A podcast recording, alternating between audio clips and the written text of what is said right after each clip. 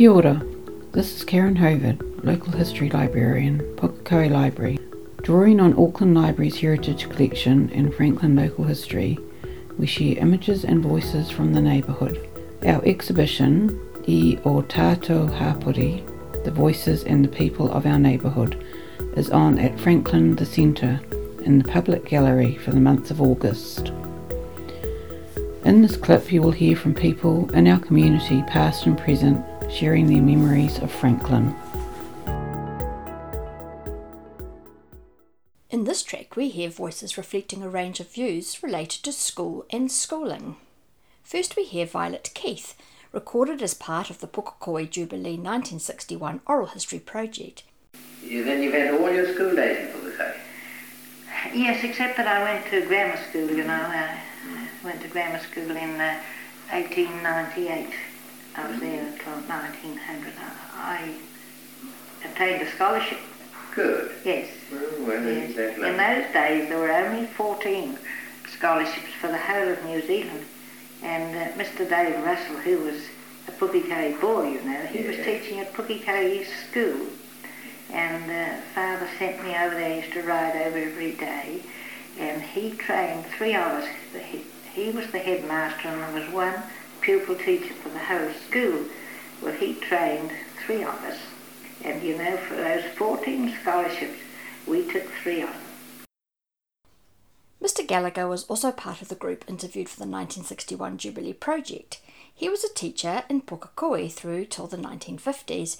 Here he records the subjects taught and the expansion of the school in the area. That's quite good. And you chiefly taught agriculture? And science. And science. All the science. I had to by because I could never get a science teacher.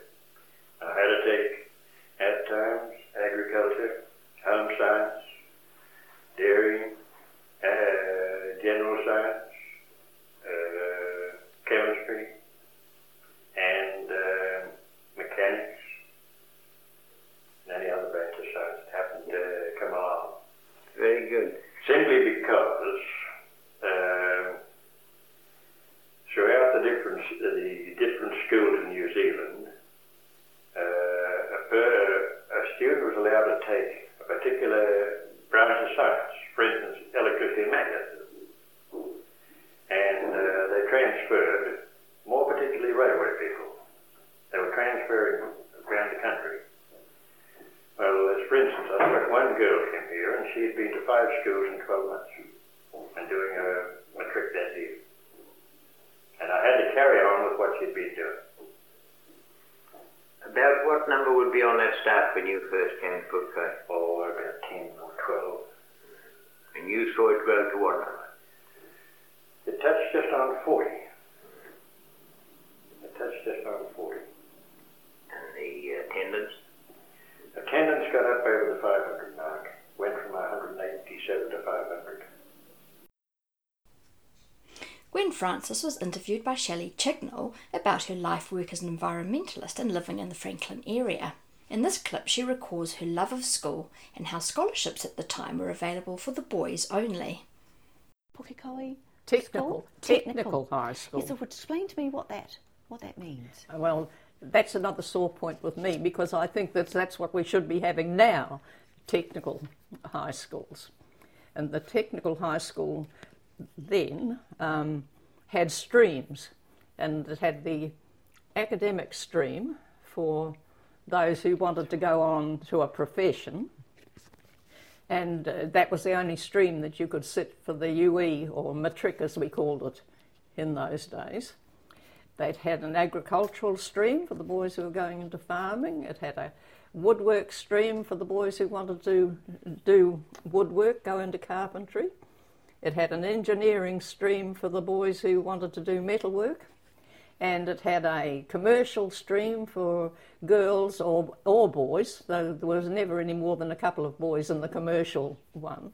And they did passed exams that they had then in those days in bookkeeping, typing, shorthand, and um, that sort of thing. And they those girls went to, into offices. If you wanted to go into nursing, on, and they also had a domestic stream, which we would now call food technology, but it covered it even covered childcare and budgeting and um, and laundry and uh, all that uh, and dressmaking, that sort of um, thing. So every child's ability, and you chose apart from the fact that you couldn't take the academic course if you didn't pass what they called a proficiency. We all sat a proficiency exam at the end of our primary school time, which now I suppose would be year eight. Um, in our day, it was standard six. And that's one of the sore points with me because I, it was only open to boys. The, it was the Massey Memorial Scholarship, and it was only open for boys. And um, in my final year at, at Pukekohe High School, I beat the boy, the dux of the school, who had won that, who had won the um, the Massey Memorial Scholarship, which was very satisfying, as you can imagine. Just the fact that uh, that we were not allowed to sit, you know, for that scholarship, but Yes, um, yes. yeah, but it just go, you know, it goes to show how t- times change. So after I'd um, I went to Buckland Primary School, as I said, and then put to Pukekohe Technical High School. And then the war was on. I was Dux in 1940, and Mum wanted me to carry on because she'd always wanted to be a teacher. but I was only 16 by the time, because in those days they promoted you, you know, sort of not by um, ability, uh, not by age, but and so like you went up if you could do the work. If you couldn't do the work, you didn't go up. And one of the boys, poor boy, though he did well in his life afterwards, he was 12 and he was still only in standard two. Oh, And he left school. you were allowed to leave when you were 12. so he left. But he made a success of his life afterwards because the amount of time he'd stayed in the primer, uh, you know, sort of in that lower room of school, he had at least learned to to read and write and do simple do simple maths. So um, so then when when we, I'd finished the technical high school. Um, there were only two of us that went on from Pukekohe Technical High School that went on to Auckland University, and one was the boy that had won the the Massey scholarship, and the other one was me. The voice of Mere Thompson has been recently recorded with Karen Hubbard. In this clip, she recalls the 1952 segregation of Māori children into what was called the Māori school. She goes on to describe her love of learning. And I really loved our school teacher then. But in 1952, there was a segregation. Maori children um, that lived in the area um, were segregated and went off to the what they call now the Pukekohe Hill School. But in 1952 of May, it was a Pukekohe Maori school. And they had six classrooms there. From primary through to Form 2. Then you went off to high school. Hmm. I I learned to love my teachers regardless of um, of of who I got. I learned to I learned to love my teachers and I learned to love learning because I felt that I felt that in the future it would affect my position in the in the community and it would affect the generations that would follow. And nowadays, I try and encourage my grandchildren to learn to love their teachers and learn to love learning. Dorothy Postle has been recorded recently by her daughter Susan Carpenter, and in this clip she tells the story of how she used to travel to school. Yes, well, I did love school, and one of my grandsons, when he was 16, said to me, Where did you live, Gran? And I took him to our home, which is still there on Ray Wright Road. Um, And I said, from here we had to walk. And as we began to drive back towards town, and we weren't even halfway, William said, Were you still walking? I said, Yes, we were. And he said, You must have been complaining. Well, I was quite intrigued by that because I don't ever remember complaining about it. It was the only way to get to school, so you did it. But um, when my sister Mavis was 10, our grandmother, our Nana in Auckland, bought her a bike for her birthday and she said Mavis was old enough to responsibly ride a bike to school, but Dorothy and Rosemary, you're too young, you wouldn't know how to put the brakes on when you went down the hill and you'd fall off. So Dad decided to go to the sale and buy a pony for us to ride to school. So off he went to the sale and came home with the pony. And the next morning, he got the pony, put the halter on it and the reins, and he sat me on the front and Rosemary behind me. And he said he gave the horse a slap and said, "There you are, away you go, ride the horse to school." Now we were eight and six, so it was quite amazing when you think back on it, but the horse must have been well trained. We didn't know anything about horses, so we just went blithely on. But um, the horse took us safely to school and home again. But the thing was, the boys at school were so intrigued with the idea that a horse was coming that they would be out on the street waiting for the horse to arrive, and then they'd take the horse and say, Oh, we'll tie the horse up for you, don't worry about it.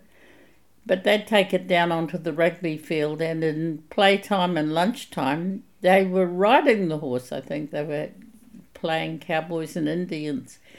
So after a little while, the horse must have thought that was beyond a joke. And one morning, Dad said, I don't know what you're doing to the horse, but he doesn't want to go to school. And he bit me and he actually had the teeth marks on his chest of where the horse had taken a nip at him. And so Rosemary said, Well, we don't like the horse anyway because he's flicking me with his tail. We'll walk again. So back we went to the walking, and Dad took the horse to the sale to sell it again. But no, that afternoon as we were coming home, along Nelson Street came Dad on the horse that he was riding and leading the pony. And he said, Come on. He said, Nobody wanted to buy the horse. So he said, Get on it and ride home. Well, Rosemary was complaining and saying she didn't like the horse, she didn't want to get on it again. But of course, Dad said he had to get home to milk the cows, so come on and no complaining, just get cracking. So, so that was rather different when you think of today's world where everybody's going everywhere in cars. Mm. Mm. Pritam Singh discusses school, home chores, and farm work growing up in Pukekohe. Interviewed in 2015 by Smita Biswas as part of the history of the Auckland Sikh Society. Yeah, I had no problems at school, primary school, I was in the 50s. I went to primary school. Which school was this? Pukekohe Primary School. And uh, I remember the first day I went there, I cried. You know, I sort of missed mum and dad a lot. And it just took me a bit of time. And with Jindo's help too, you know, I started to settle in. And uh, I had no problems at all. We mixed up. There was Maoris there. There was English people there and there were Gujarati people there. We played and we did our normal normal uh, work, what we were taught, schoolwork. So was it difficult um, with mum and dad not knowing English when you were doing your schoolwork or? Um, not really. No. Not really. You had good teachers who assisted? Yeah, we had good teachers. Um, I remember we just um, we'd uh, do our go to school, come back, and then um, Dad would uh, say to me like Pritam you, this is your chores to do. You do your chores, and I'll go and do my chores and come back. And he said, do your homework, and I'll sit down and do my homework at night. And um, and we talked Punjabi at home, and it was English at uh, school, and uh, no problem. So with teachers, were there any, you know, when you were young and maybe you couldn't speak English, were there any problems? Were they? I didn't have any problems speaking okay. English. Okay, no, not even when you were, you know, went to school first. No. No. No. No. Not, not really, because my two elder sisters, they they went to school before, and they used to come back and they used to talk a lot of English. Yep. And we just it just gradually picked it up No from there on. Absolutely. Yeah. So describe me your chores. What were your chores like? Our chores were everything uh, from cutting cabbage, collie, harvesting onions, um, uh, working right through the rain, hail.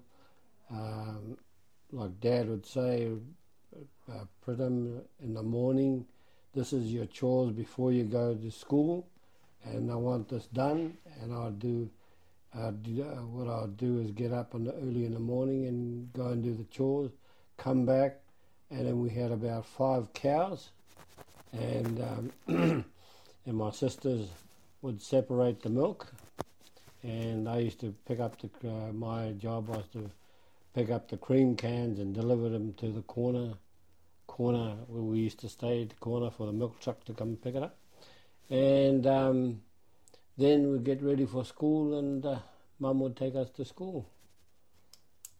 What was it? And then did you play any sports?